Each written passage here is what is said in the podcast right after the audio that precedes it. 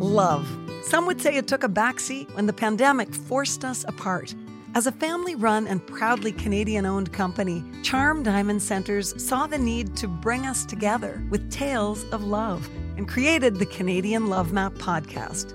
Since then, we've shared hundreds of real, uplifting stories that prove love conquers all.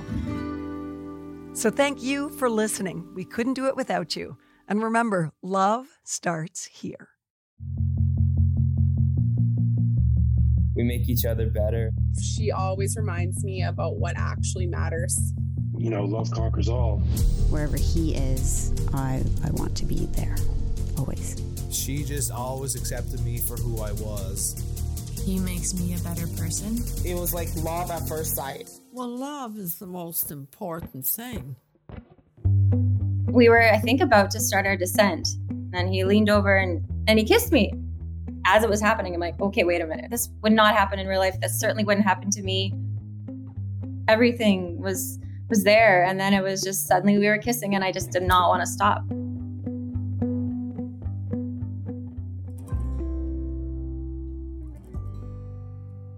Huh.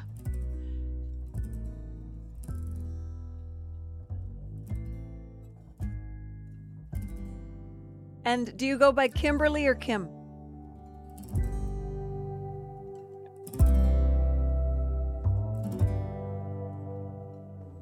Kimberly and Manuel, I'm so excited to talk to you. Very often, most often, we're talking to people in Canada, and today we're in Mexico with you. Yes, you are. Bienvenido. Bienvenidos. Yes. Hola. Hola. Happy to have you here in this country. Whereabouts are you in Mexico?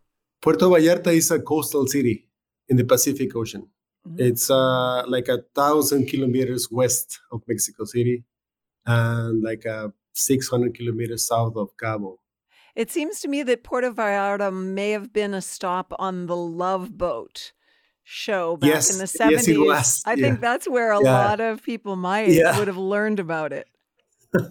Yeah, it became famous as after the Love Boat. I also watched it. Yes, you did. Long time ago. It was in the 80s. Yes, yes. And people used to be happy in Vallarta. So why not us, right? That's right. Okay, we are so excited to hear the story of how you two met and how your relationship evolved. Can you maybe set the scene by telling me what each of you had as a life circumstance before you met? What was going on in your life before the fateful meeting? Okay, I was working in hotel development close to this city. I was kind of isolated because I was not in this city. I was just for that particular case, I decided I was celebrating my birthday for myself, traveling solo. So I planned a trip to Iceland. So I left my working site and I took a plane from Puerto Vallarta to Vancouver. Well, to Iceland via Canada, which would be Vancouver, Montreal, and Reykjavik at the end. We're talking about August 25th, 2018. Yes. Yeah? So, Manuel, you were single at the time? Yes. Yes, I was. And had you been out of a relationship for quite a while, or? I had been separated at that time for 3-4 years. Yeah. So you were single at the time. Were you looking for love? I think everybody's looking for love all the time. Mm. So I don't consider myself to be a lonely person. And of course, I was hoping to find someone. I never expected to find someone as wonderful as Kimberly, but I was hoping to find someone. I was not actively searching for it because, as I said, I was isolated in a remote location building a hotel. So I think that happened, that meeting, that encounter for a reason. And Kimberly, set the scene for us for your life. I was coming out of a very bad relationship. I just needed to get out of Vancouver. And I've always loved Mexico. I used to visit with my family as a child. And I was like, you know what? I want a week of nothing but me time to figure out sort of my next steps. I've been a PR professional for my entire career. And I've always had the flexibility of working wherever. So I was just doing freelance work so I could take a vacation and then didn't really make any difference to me career-wise. So I just last minute booked a trip to what I thought was Puerto Vallarta, but it was actually, I've learned now that I live here, it was in Nayarit, which is an entirely different province. So joke's on me for moving here. But the last thing in the world I wanted was to meet anybody romantic. Like I spent that week doing water aerobics with 60-year-old woman and her 80-year-old father who I befriended at the pool the first day. And so emotionally, I was not in a position where I wanted to talk to another male in any romantic capacity. So when I got on the plane, the last thing I thought was I'm going to meet someone, one, that I'm actually going to want to be seated with, two, that I'm going to talk to, and three, all the other stuff that we'll chat through as this conversation progresses. Okay, so there you are sitting on the plane. And you've had a pretty good week. You've taken good care of yourself, a little self-care. And what happens next? Well, I was on the plane before he got on. And I was just, you know, sitting, hoping no one was going to be seated next to me because, you know, everybody wants to have the empty seat. And I saw a tall, handsome man coming towards me. And I was like, oh my gosh, this is a movie. Like, this never happens. But he walked right past me. And I was like, ah, okay. Who was that? Anyway, so we actually weren't originally supposed to be seated together. Just before the plane took off, the flight attendants asked if anyone was flying alone. And I was really sheepish about it because I was. And I put my hand up and I kind of looked around to see who else had their hands up. And lo and behold, the handsome man that had walked on after me put his hand up too. And I was just completely floored because in my mind, I'm like, tall, handsome, must be married, has a beautiful wife, several children. Like, there's just, you know, it was. That all ran through my head. So when he got up, we both just sort of hustled over to the emergency exit aisle because Air Canada had accidentally seated children there just because the parents booked online and didn't know. So they needed people that could lift the window. So I got out of the way and I sat in the window seat, even though I was originally not there, just because I wanted to get out of the way and I'm awkward on airplanes. He looked sort of disappointed and I just thought, I was like, I'm so sorry. Did you want the window seat? Because I'd noticed he was seated at the window behind me. And he was like, oh, well, if you wouldn't mind, that would be really nice. Like, it's my first time flying into Vancouver and I've heard it's beautiful. Mm-hmm. So I moved. And then I moved to the window seat and we immediately started the conversation about everything and anything, no? We talked about our whereabouts and where I was going to. And then it just came out that the first thing we have in common is that I was going to the place where Kimberley's ancestors are from. So I was going to Iceland and their ancestors are from there. So that was one. And if we continued talking, we had 5 hours to talk. And we didn't stop talking about that. To the point that there was the third person on that row was a woman who wanted to read. She was just resolved to read her book. And we didn't let her, apparently, because we were very excited about, you know, meeting each other. I just wanted to extend those 5 hours for 50 hours and 500 hours because I was so pleased to meet a woman like Kimberley.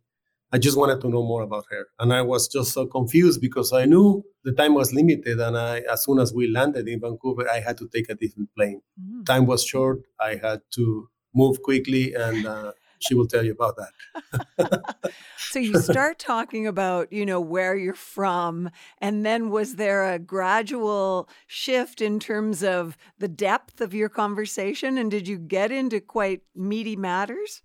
Like you said, we talked about anything and everything, you know, world affairs, whatever was happening, you know, we went everywhere. And I'm a poli-sci nerd, so I like talking about politics. And I was really curious about politics in Mexico. And then turned out that he'd gone to McGill and I'd also gone to McGill. So we started sharing our love of Montreal. And there were just so many weird instances that shouldn't have happened and shouldn't have been connections, but there they were. We were, I think, about to start our descent. And he leaned over and he kissed me. And I was just like, oh my goodness, this is happening. And then I immediately thought, because I think this is the Canadian apologist in me. Oh, the poor girl next to us. She must be so frustrated and like grossed out by these people that have chatted the entire time. I don't know how you remember it. For me, it was just rapid fire. Like, okay, we have to exchange phone numbers and this is how we're going to make sure that we don't lose touch with each other. And like, this can't be our whole story. There has to be more to it. We need more time. As he said, he had to catch a connecting flight to Montreal. And no, I'm Canadian, so I didn't have to go through customs. And I just I really didn't know what was going to happen. So I'm curious. Let's go back to the kiss for a second. Sorry, we're not going to breeze right past that kiss. Okay. Because I had been planning to ask you. There must have been sparks. There must have been tremendous chemistry between the two of you, which you were feeling. Did you drop the fact that you were single, or did you ask each other that? I think we had gone through that before, no? Yeah, we'd sort of talked about, like, I had said that I was leaving. I'd left a really terrible relationship, and that's why I was a lone woman in Mexico by myself. So I was clearly available. Uh-huh. Although very, in my mind, also clearly saying I'm not interested in anything. But apparently I was sending all sorts of messages, and that's not the one he picked up on, which I'm grateful for. Yeah. Nancy, if you really want to know what was going on through my head when I kissed her, I would tell you, I don't know. It's just one of those things that you just impulsively, you just go for it. And I said, time is limited. Maybe that's what I thought. And I said, I just want this, and I'm going to try and let's see what happens. It's just something that you just jump and find out what happens after. I know that there was a big connection. Mm-hmm. Now I know it. Back then I was just enjoying it and knowing that was there. And of course, something had to be done with that. Before, the exchanging phones and all that, we had to seal that moment with something important. I guess what I'm trying to get at is that there was something very different than the situation where it's just some creepy guy on the plane next to you who's kissing you. It didn't feel like that at all, right, Kimberley? No. I was going to say, thank you for interjecting there. I was going to say, in every way I could have consented without saying, please kiss me, handsome stranger. I was like making eyes at him. And I was like, we were finding reasons to be a little closer to each other than we probably needed to be. And like, but neither of us was pushing away. So I think that just really the sense of urgency was there. I believe the pilot had said we're about to start our descent to Vancouver. So it was a real now or never moment. And so like, it's like time stands still. I can still be seated on that plane and feel his leaning in and swooping the hair off my forehead and just kissing me. And it was unbelievable. And like, as it was happening, I'm like, okay, wait a minute. Is this happening? Am I, what's this really life? Like, this would not happen in real life. This certainly wouldn't happen to me.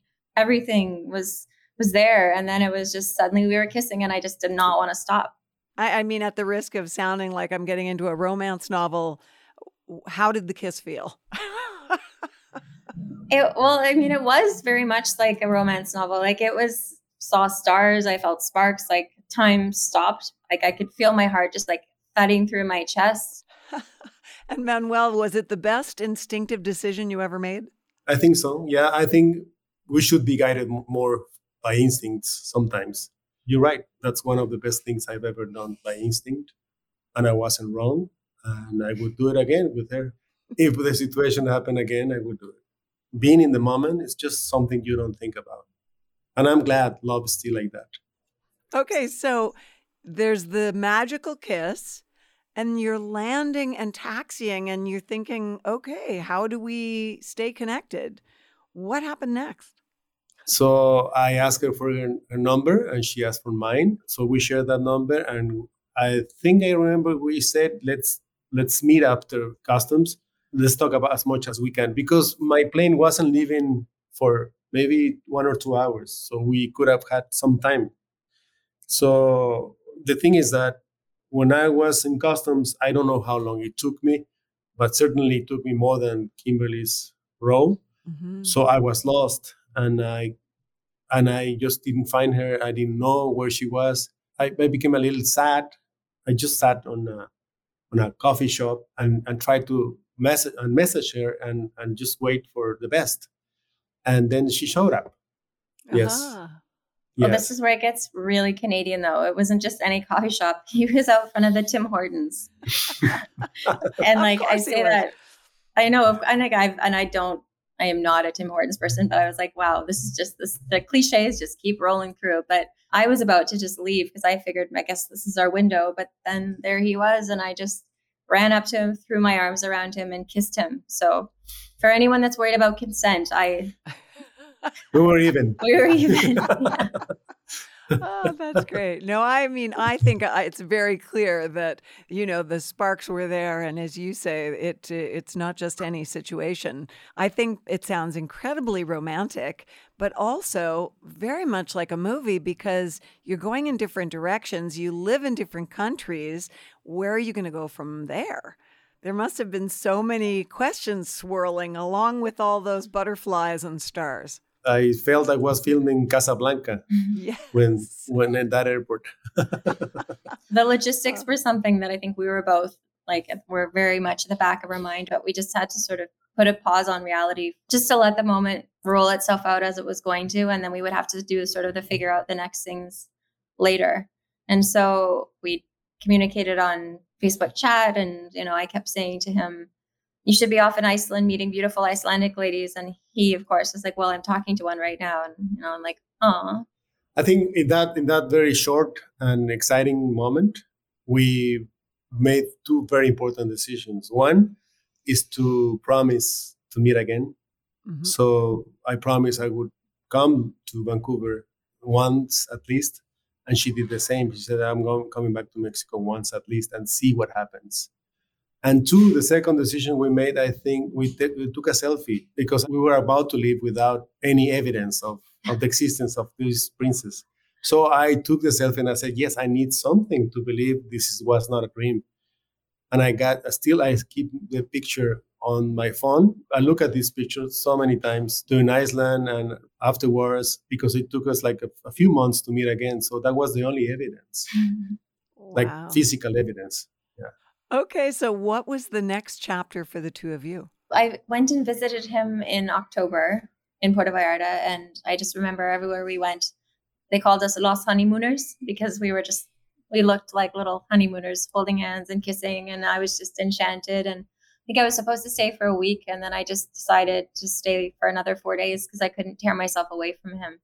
Mm-hmm. And that whole time was magical and wonderful, and it was really hard to leave him. The next chapter was really just making good on that first promise to visit each other. And so I came out and saw his life in Puerto Vallarta, and then for Christmas he came to Vancouver, and you know, I took him around and he met my family and my friends, and it was wonderful. But there was just this part of me, certainly, and I can't speak for him, that just felt like, well, this is great, but yes, Lost Honeymooner seems pretty accurate because the only times we've spent together have been vacations, and that's not a real relationship. You know, relationships are work and they're hard. And so I had really big red flags in my head of, this is so great and I'm so in love with this man, but like, really, what is our future? Up to that point, it still seemed like a love boat story, no? Yes. Because it seemed like a fantasy that starts and ends as soon as the ship goes, no? Mm-hmm. So we didn't have certainty, or we couldn't figure out yet how or when, but we were certain that the most important factor was there, my interest and my love for her. We couldn't share the great stories that we do here on the Canadian Love Map podcast without the amazing support of Charm Diamond Centers. They are Canada's largest family-owned jeweler, and they're proud to be putting love on the map. The folks at Charm Diamond Centers are thrilled to be a part of your love story. So visit charmdiamondcenters.com or one of your local stores. Love starts here. What was the reaction of those close to you? Well, I think Vallarta is full of people who come here to feel happy for honeymoon, for weddings. And I think it's pretty normal that you come here and walk around, you'll see many people who are living their fantasy. Mm. So it wasn't difficult for us. Again, the difficulty started when we tried to turn that fantasy into a reality. If what you're asking is like, how were the people closest to us? What were their responses like to a very unusual, fantastical dream fantasy that couldn't possibly sustain itself in any real world way? Both of my parents are academics, so very much, I'm sure they're like, well, what is this? Like, I'm the youngest, I'm the only girl. But they saw that I was happy for the first time in a relationship. They saw their best version of their daughter, and I seemed fulfilled and excited. And he was just so respectful. Like, when they met him, I think any concerns went away because they saw that he was so doting and caring and interested and compassionate and evolved as a male. And they saw us together, and he was respectful and engaged and everything that you would want your loved one to find in a partner. They still had the like, okay, but then what? Which we also did. But they were really receptive to him and excited for me. Well, that's funny, because my question is, and then what? And then what? Well, and there was, what? I think that's when reality hit us, because there was an impasse in our relationship. We didn't want to break up. We really wanted to try. And so we kept in touch from the distance. I got a new job, and she also got jobs too. And we just talked about our desires. The more and more our questions and our conversations were more about how to make this real. It wasn't easy. We spent like almost a year figuring out what to do and how that would be possible, until I went back to Vancouver again to visit her and have these discussions in a more serious way. And it wasn't easy. It was kind of sad. We couldn't find the best way to do it. I don't know if we tried enough or not, but at the moment, there wasn't any practical way to be together. Mm-hmm. It didn't look like there was a path forward together. No. Well, it didn't go beyond, I want to move here. I want to work here. Mm-hmm. That's what I always wanted to do, to move to Canada and work over there. But I didn't really have the way or the exact plan for that. I didn't have a strategy for that. I just wanted to be with her. So we had to give up. And that was the sad part of the story. We had to break up and maybe wait for a better opportunity. We just broke up. We're talking about 2019. Yeah. Now I feel like I could cry. Yeah, it was. I don't let myself wander down that part of it too often, because it was just completely heartbreaking. But impasse, I think, is the best word to describe it. I didn't see myself moving to Mexico, and I didn't know if I could move him to Canada without us, again, ever having a real chunk of time together where you experience a relationship. Mm-hmm. So that was devastating, but we never lost touch. And I don't really think we ever stopped telling each other we loved each other.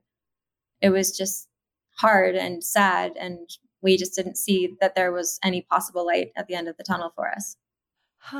Heavy sigh. However, it gets better. Yeah. The listeners might figure that out, since you're together in Puerto Vallarta right now. Yes. Well, at that point, I must say also, we terminated all sorts of communication. So I started to feel lost, and I lost any hope at that moment. I had strong feelings, but I didn't have any hope. I think sometimes things happen for a reason. I'm a believer of those things.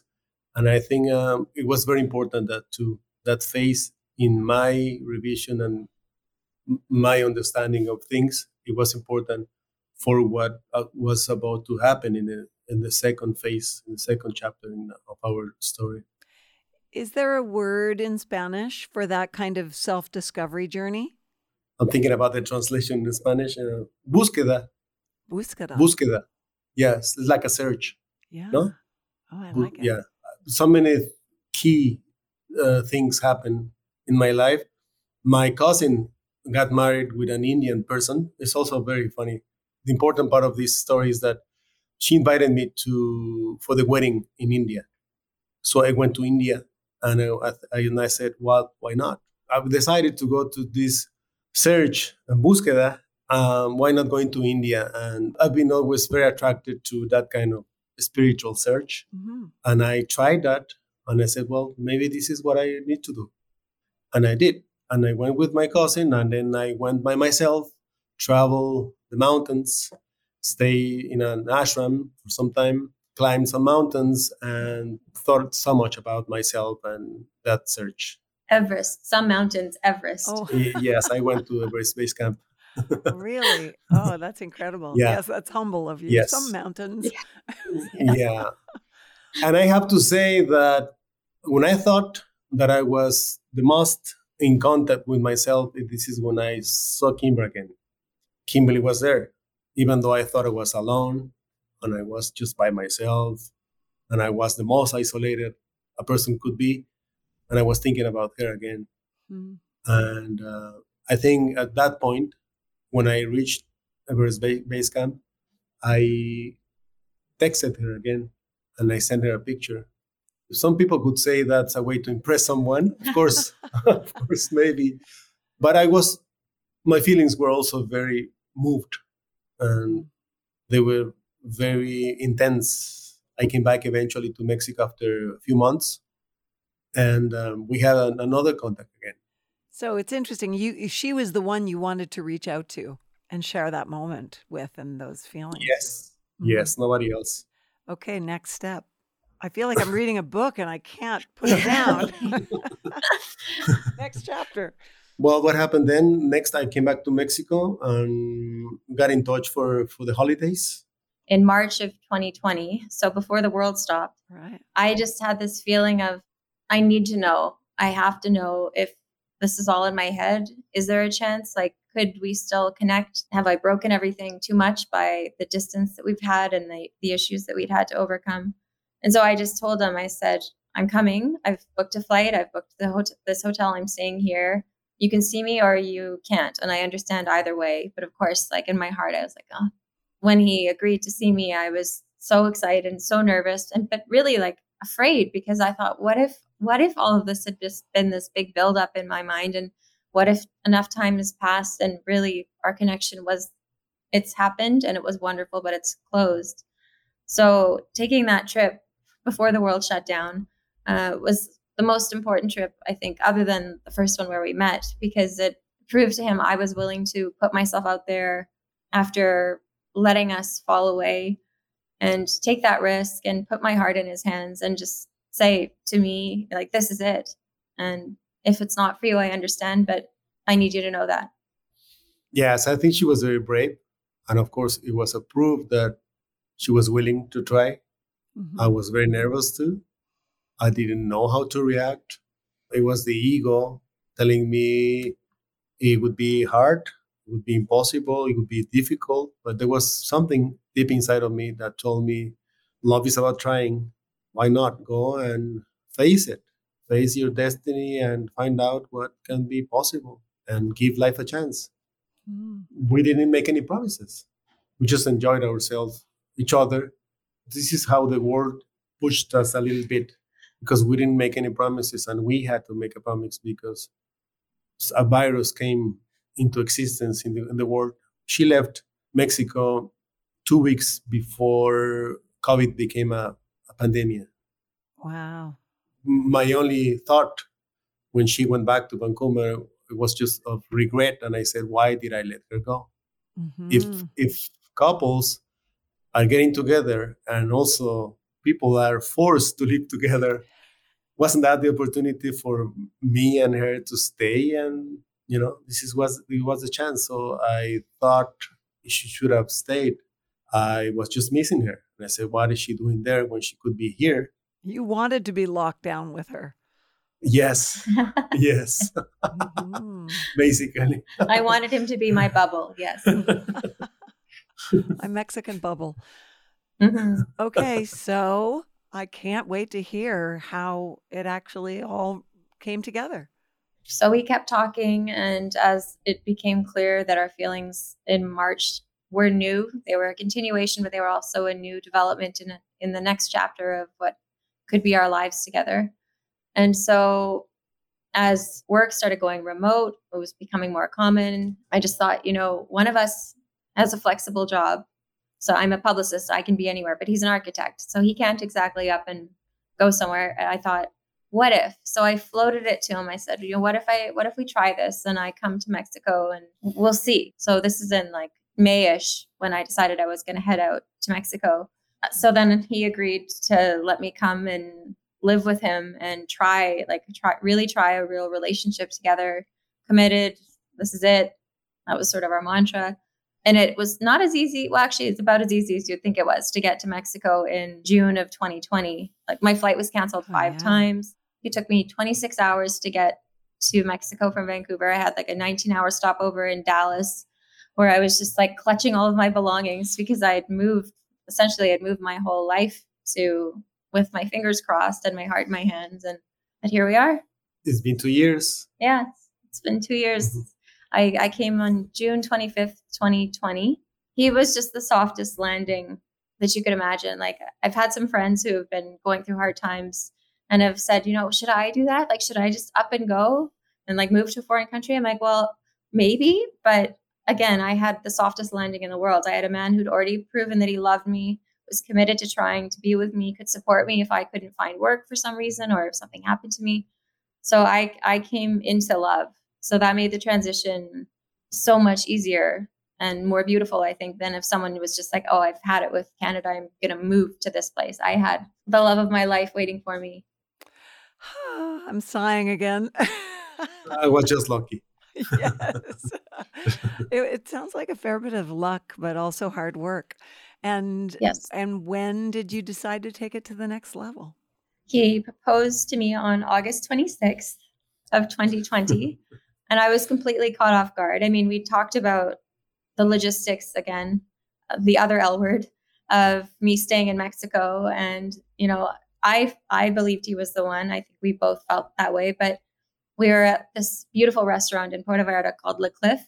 And pictures will never do it justice, but it's the most beautiful restaurant overlooking the ocean on a cliff, hence Le Cliff. And he asked me something and I looked over and he was down on one knee and he had a ring. And he said, Kimber, will you marry me? And I was like, first of all, I'm very rarely surprised. And I was completely caught off guard. So kudos. But I was just, yeah, I mean, I guess I knew in my mind it was probably going to happen, but I also still didn't really believe it could. But it was just this beautiful evening. And there was this man and a ring. I could keep the element of surprise. He did. He kept it. I was shocked. So he proposed. And then, of course, I said yes. Like, without thinking. I'm surprised I was still breathing at that point. And we did all the photos and the things. And then we had to figure out where we were going to get married, because it's not that easy to get married in Mexico if you're not two Mexicans. And COVID, I had to get a letter from the Mexican consulate in Vancouver approving me to marry him. It was this whole rigmarole. And he couldn't come to Canada because there was no travel. So we just were like, well, should we just go to Vegas? And so we got married in Las Vegas. Midpoint. Oh, that's like a compromise. Yeah.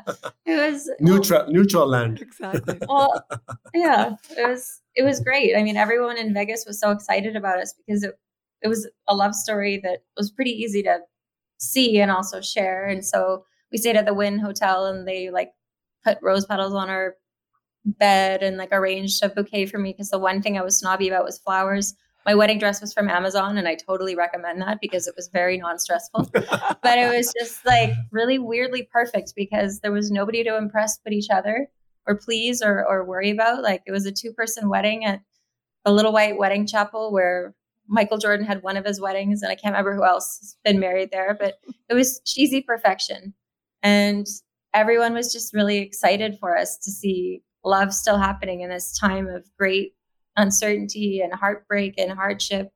We were just these like grinning idiots, like walking around Las Vegas Boulevard. There was actually one case in point. There was actually one couple that approached us when we were having our wedding dinner solo. I mean, just a big party for two. And they came to us and they seemed to understand what was happening. And they told us their story. And it happens that 20 years ago, they went to very similar situations as we did. One of them was not from the same nationality. Yeah, the woman was from Netherlands and the man was American. And she had to leave the country. So, but they got married and they married in Vegas. So that's why they go to Vegas very often to celebrate that. So all those things is just wonderful support and motivation for what we were doing. And I should say our witness at our wedding ceremony, her name was Heaven. So read into that as you will. Did you pull her off the street? No, we sprung the extra $50 US to have a witness provided by the by the chapel. Oh, that's wonderful. Look, I could talk to you two all day, but we don't have all day. So I guess I'm going to jump to what is the future looking like for the two of you now?